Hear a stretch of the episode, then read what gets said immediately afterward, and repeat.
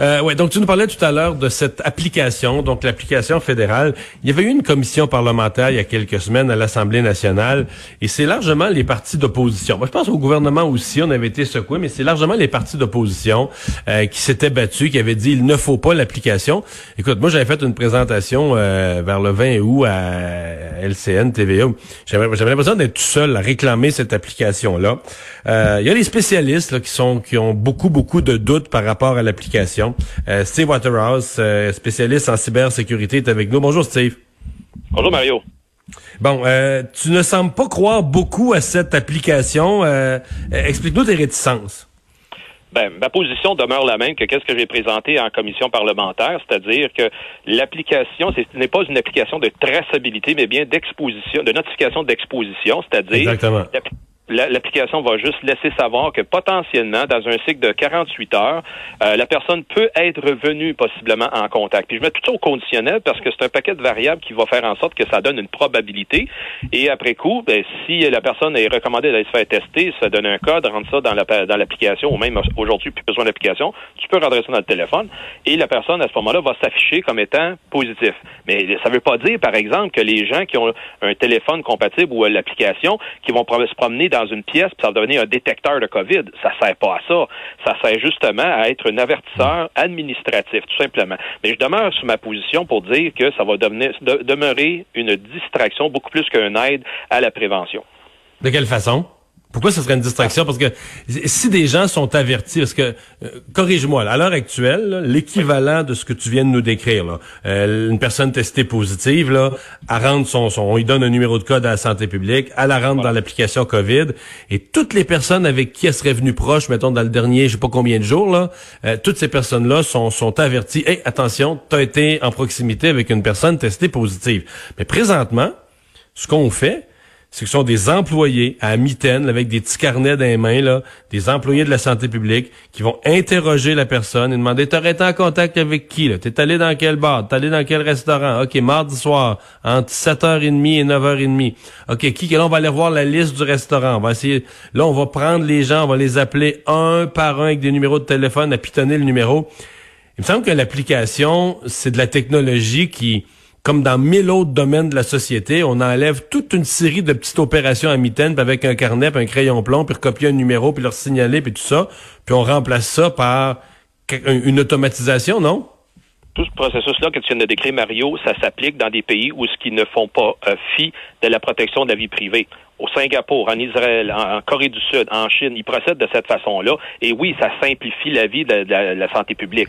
Mais dans l'application COVID, COVID Alert du Canada, ça l'utilise pas ces façons-là. Donc, lorsqu'il y a euh, signification à une personne qui a peut-être été en contact avec quelqu'un pour plus de 15 euh, minutes à moins de 2 mètres, selon les paramètres radio des, des téléphones qui vont mesurer, ben là, il va se faire recommander d'aller se faire tester. Mais ça ne veut pas dire qu'il l'est. Ça ne veut pas dire que le, test, ça va prendre moins de temps à le faire faire. Moi, dans ma conclusion, j'anticipe, ça va créer plus de monde qui vont aller se faire tester pour pas pour les bonnes raisons. C'est la crainte, mais... Ben oui, puis ils se font pas... Je veux dire, la santé publique va devoir prendre le téléphone, comme tu dis, prendre le carnet, puis documenter, puis appeler manuellement. Ils n'auront pas plus d'informations quant à la localisation que les gens ont fréquenté dans les derniers 48 heures. Non, c'est que tu sais pas où. Exemple, si t'es allé dans les derniers 48 heures, t'es allé dans un magasin, dans un restaurant, t'es allé à 5-6 places différentes, voilà. tu sauras pas nécessairement auquel des endroits où t'es allé. Mais tu vas savoir que t'as été exposé à une personne qui a un test positif quand même. C'est pas inutile comme, comme info, là. Mais sur, une, sur un cycle de 48 heures. Fait que si pendant 48 heures, tu t'es promené un paquet de places comme ça, la santé publique ne sera pas plus comme l'individu qu'il a été possiblement en contact avec quelqu'un. Puis si oui, le qui parmi ce cycle de 48 heures-là de déplacement. Mais c'est pas vraiment important de savoir. C'est pas vraiment important de savoir qui te le. C'est pas vraiment important de savoir qui te l'aurait peut-être donné ou qui était porteur. Euh, c'est important de savoir que toi, tu es à risque comme personne. Là, tu dois peut-être prendre des mesures, non? Oui, ben à ce moment-là, ça devient la responsabilité de la santé publique d'aviser cette personne-là. Et lorsque je verrai l'application qui serait utile, là, ça, là que ça enfreint la vie privée un petit peu, mais c'est faire du géofencing. La technique de géofencing, c'est de prendre un appareil électronique puis de délimiter une région. Puis après ça, l'appareil, lorsqu'elle franchit électroniquement cette position-là, ça implique le GPS.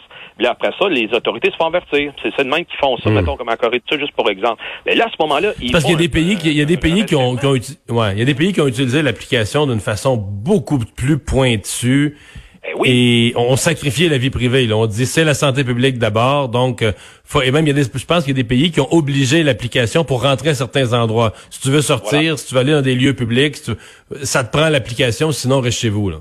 Corée du Sud, c'est encore un exemple. Taïwan, c'est un autre exemple. sur 23 millions de population en Taïwan, ils ont six personnes de décédées depuis le début. Fait qu'eux autres, ils l'ont fait, le, travail. Ils prennent des gens en santé publique deux fois par jour. Ils appellent le monde qui sont positifs.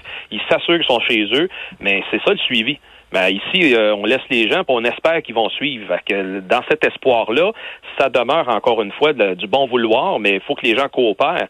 Mais euh, j'ai pour mon dire, si on veut aller à l'étape plus loin, ben c'est sûr qu'il va falloir prendre des moyens plus euh, coercitifs. Mais ça, dans notre pays, même, cette application-là, les gens, euh, les gens capotent, ont peur pour leur vie privée. J'ose pas imaginer une application où tu aurais euh, nommément ton nom, ton, ton, ton, adresse, tes infos personnelles.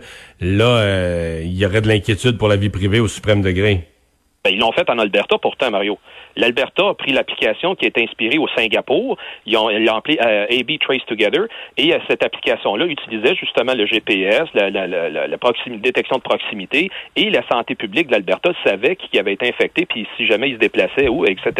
Fait qu'eux autres, ils ont dit, OK, ça enfreint trop la vie privée, on met ça de côté, on s'en va avec l'application COVID Alerte au Canada. Et comme ça, tout le monde au Canada va pouvoir hmm. s'échanger ces codes-là.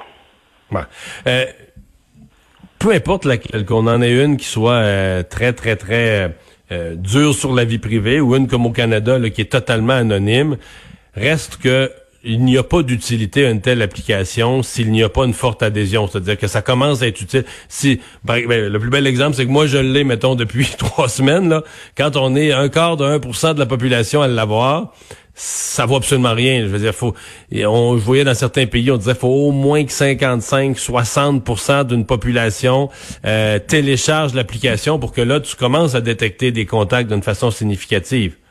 Et c'est des scientifiques, je veux dire des mathématiciens, euh, comme exemple à l'Université de la Sorbonne ou bien à Oxford, qui l'ont établi, le modèle mathématique, que c'est 60 à 70% d'adoption dans la population, que ça génère des résultats probants, et ça donne justement l'idée de comprendre l'étendue du problème. Mais tant que ça dépasse pas ça, et nulle part dans le monde, ça franchit 40 là. Alors, de, de Donc, c'est ça. Donc, partout, c'est pas obligatoire. Partout, c'est pas obligatoire. Il n'y a pas un pays qui a réussi à aller chercher sur une base volontaire une adhésion de, de, de 60-70 Exactement, parce qu'au 14, il y a 92% d'adoption. Je fais bien, puis tu t'en vas en prison si tu ne l'installes pas. Fait que c'est assez simple comme résultat. Fait qu'ailleurs, justement, surtout en France, ça n'a pas dépassé le 3 une affaire comme ça. Fait que c'est pour ça que, puis encore, on parle de même genre d'application. L'Angleterre avait développé la leur, ils ont mis ça au vidange, ils ont pris l'application comme on a au Canada aujourd'hui, puis là, ils ont encore de la misère à faire passer le message. Donc, les gens craignent beaucoup les autorités avec un moyen électronique qui vont juste faire justement un élément de prévention. Ils, craignent beaucoup que les, les gouvernements les autorités prennent beaucoup plus qu'ils qu publicisent. C'est Waterhouse. Merci beaucoup. C'est un plaisir. Bonne journée. Au revoir.